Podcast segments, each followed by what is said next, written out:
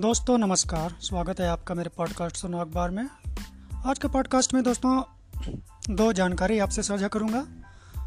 एक जानकारी आज के समय से है और एक जानकारी कुछ ऐतिहासिक है। आइए पहले आज की जानकारी के बारे में जानते हैं और आपको बताते हैं कि जापान की जीन्स बनाने वाली एक कंपनी कपड़े पर डिज़ाइन करने के लिए एक अद्भुत तरीका अपनाती है। वो तरीका क्या है कि यहाँ शेर, बाघ और भालू डिज़ाइन बनाते हैं।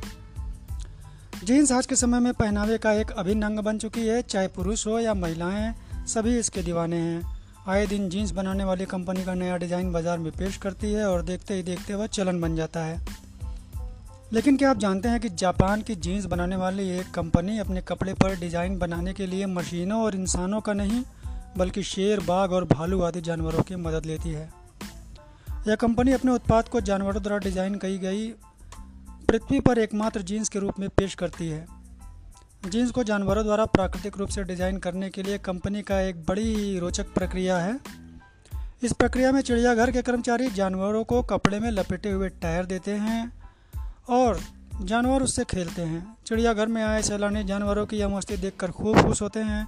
इस दौरान इस बात पर खास ध्यान दिया जाता है कि इस प्रक्रिया से जानवरों को किसी प्रकार की परेशानी ना हो। कपड़े पर निशान लगने के बाद उसे बदल दिया जाता है और बाद में उस कपड़े से जीन्स बनाई जाती है। फिर जीन्स की नीलामी भी की जाती है। पैसे जुटाए जाने के बाद इसका इस्तेमाल चिड़ियाघर और जानवरों के रखरखाव के लिए किया जाता है। नीलामी के दौरान जीन्स के विभिन्न मॉडल पेश किए जाते हैं। उदाहरण के लिए L1, B1 और T1। मॉडल L1 यानी शेरों द्वारा प्राकृतिक रूप से डिज़ाइन की गई जीन्स और B1 यानी भालू द्वारा डिज़ाइन की गई जीन्स और T1 यानी टाइगर्स द्वारा बनाई गई जीन्स। अलग अलग मॉडल के हिसाब से जीन्स के दाम ऊपर नीचे हो सकते हैं। कहते हैं कि इस विशेष प्रकार की जीन्स को करीब 1500 अमेरिकी डॉलर तक में बेचा जाता है। कंपनी के इस अनोखे विचार से चिड़ियाघर की आय में भी अच्छी खासी बढ़ोतरी हुई है और जापान में महामारी के दौरान कई व्यक्तियों ने दान के तहत शेर की रिप्ड जीन्स भी पेश की थी।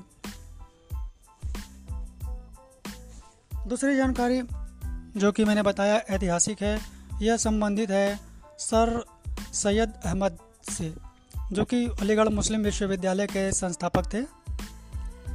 आज के दौर में लोगों को शायद मुश्किल से इस बात पर यकीन हो कि लगभग 250 साल पहले किसी शख्स ने मदरसों में आधुनिक शिक्षा की पुरजोर हिमायत करते हुए वैज्ञानिक नज़रिया विकसित करने की वकालत की थी। वह शख्स पर्दा, बहुविवाह और 3 तलाक का मुखर विरोधी था।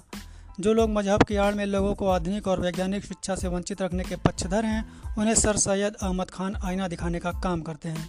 17 अक्टूबर 1917 को जन्म सर सैयद अहमद खान मुसलमानों में आधुनिक और वैज्ञानिक शिक्षा के प्रबल पक्षकारों और में सिरमौर थे।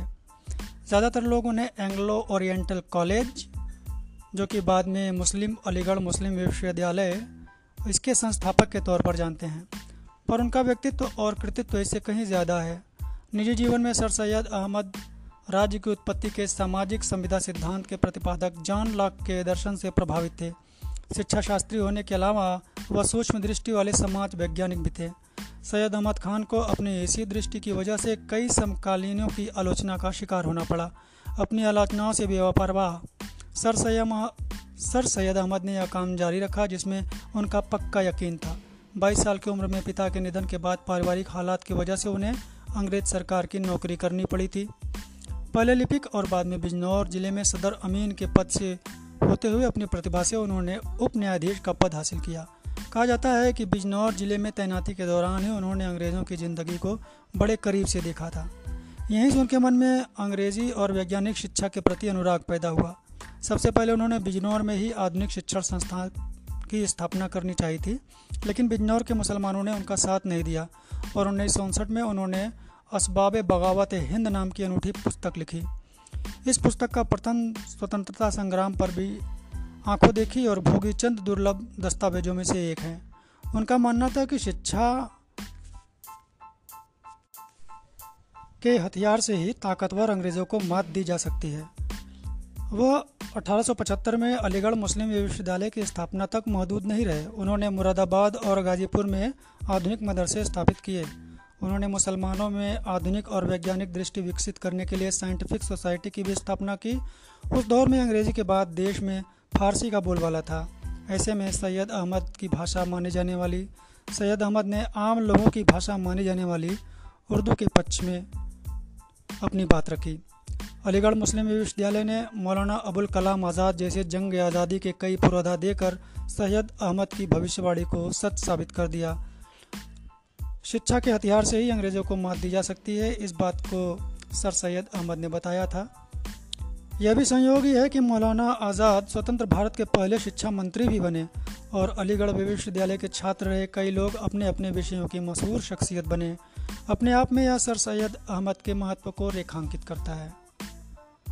तो ये जानकारियाँ आपको कैसी लगीं बताइएगा, और आज का एपिसोड यहीं समाप्त होता है। अगले एपिसोड में तब से आपसे फिर मिलते हैं, तब तक के लिए विदा दीजिए। नमस्कार।